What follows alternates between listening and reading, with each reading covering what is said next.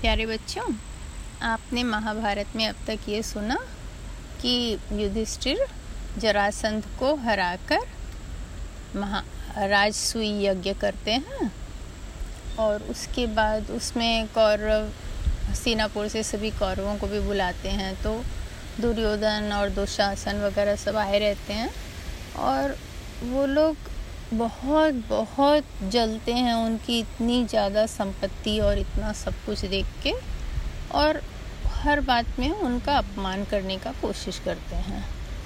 लेकिन युधिष्ठिर कुछ नहीं कहते हैं क्योंकि उनको लगता है कि वो उनके मेहमान हैं। पर बाकी भाइयों को और द्रौपदी को ये बात अच्छी नहीं लगती है। तो जब वो लोगों को वो इंद्रप्रस्थ के बाहर बगान में और दूसरी बने हुए सब महल को दिखाने के लिए ले जाने लगे एक दिन। तो उन्होंने क्या किया कि जब वहाँ पे बहुत, महल बहुत ही ज़्यादा सुंदर बना हुआ था।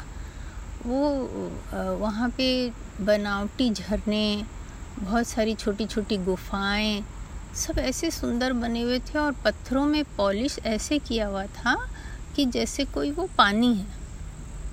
तो जब ये लोग सब गए वहाँ पे तो एक जगह दुर्योधन और दुशासन वहाँ पर ठिठक गए। तो दुर्योधन सबको बोले, अरे, आप पानी में जा रहे हो?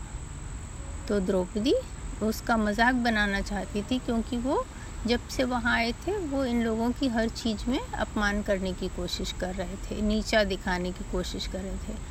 तो द्रौपदी ने कहा कि, अरे, आपने लगता है कभी अच्छे बगीचे में शहर नहीं किया? और हंसने लगी। दुर्योधन को बहुत ज़्यादा गुस्सा आया, पर कुछ बोल नहीं पाया।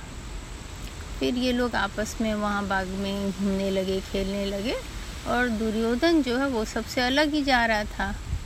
तो वो सीधा देख के चल रहा था और वहाँ पर पानी था। उसने ध्यान ही नहीं दिया। उसे लगा कि ये तो वैसा ही पत्थर चमक रहा होगा और पाँव बढ़ाते ही वो उसके अंदर गुड घुस गया पानी में। उसके कमर तक के कपड़े सारे गंदे हो गए, गीले हो गए तो सब हंसने लगे। और फिर उसके बाद ये नकुल या सहदेव में से किसी ने पूछा उनसे कि भाई, आपको पता नहीं चला कि ये पानी है कि घास है? तो द्रौपदी ने बोला कि, क्या करें लल्ला जी? अंधे के बेटे हैं, अंधे ही हैं। इतना बड़ा अपमान किया द्रौपदी ने उनका। उसके बाद दुर्योधन बहुत ही जल भून गए। जब वापस आए तो बहुत उदास थे, बहुत उदास। तब उनके मामा शकुनी ने पूछा, क्या हुआ? आप इतने उदास क्यों हो बेटे? तब उन्होंने बताया कि वहाँ पे उन लोगों के पास इतना वैभव है, इतना सैनिक है, इतना खजाना भरा हुआ है और उन्होंने मेरे को इतना नीचा दिखाया। मेरे समझ में नहीं आता मैं उनको कैसे जीतूं। मेरा बहुत मन में जलन हो रही है, ईर्ष्या हो रही है मुझे। तो मामा उसके बड़े चालाक थे, वो बोले, बेटा, मैं ऐसा कर सकता हूँ? तुम ऐसा करो कि युधिष्ठिर को चौसर खेलने बुला लो और मैं उसको उसमें हरा दूँगा। मुझे उसको हराना आता है और तुम उसमें उसका राजपाट सब जीत के तुमको दे दूँगा मैं। तुम बस खाली बुला लो उसको। अपने पिताजी को राज़ी करके बुला लो। तो दुर्योधन बोला, ठीक है। तो अपने पिताजी के पास गया। लेकिन उसके पिताजी को पता था ये गलत है, पर उनको चिंता थी कि उनका बेटा बहुत दुखी रह रहा वहाँ से आके और वो अपने बेटे को दुखी नहीं करना चाहते थे। तो उन्होंने कहा कि ठीक है, बुला लो। और अपने मंत्री विदुर से कहा कि आप जाके इंद्रप्रस्थ युधिष्ठिर को बुला लाएँ चौसर खेलने।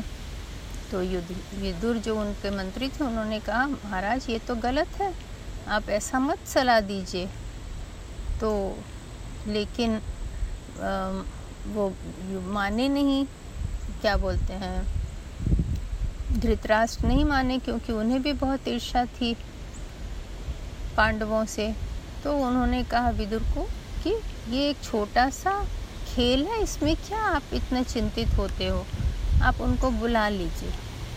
तो युधिष्ठिर को बुलाने गए विदुर, पर साथ में उन्होंने ये भी कहा विदुर ने जाके युधिष्ठिर से कि आप वहाँ बिल्कुल मत आना क्योंकि वो आपको कभी भी हरा देंगे। वहाँ पे वो लोग सब बहुत कुटिल ढंग से खेलते हैं। लेकिन संजोग की बात है, जो होना था वो होता है। तो युधिष्ठिर विदुर की इस अच्छी नेक सलाह को नहीं माने और उन्होंने कहा, नहीं नहीं, हमारे काका जी ने हमें बुलाया है। अगर हम नहीं बोलेंगे कि हम नहीं आएँगे तो हम पाप के भागीदार होंगे। इसलिए हमें जाना चाहिए। और इस तरह युधिष्ठिर अपने चारों भाई और द्रौपदी के संग हस्तिनापुर के लिए निकल पड़े।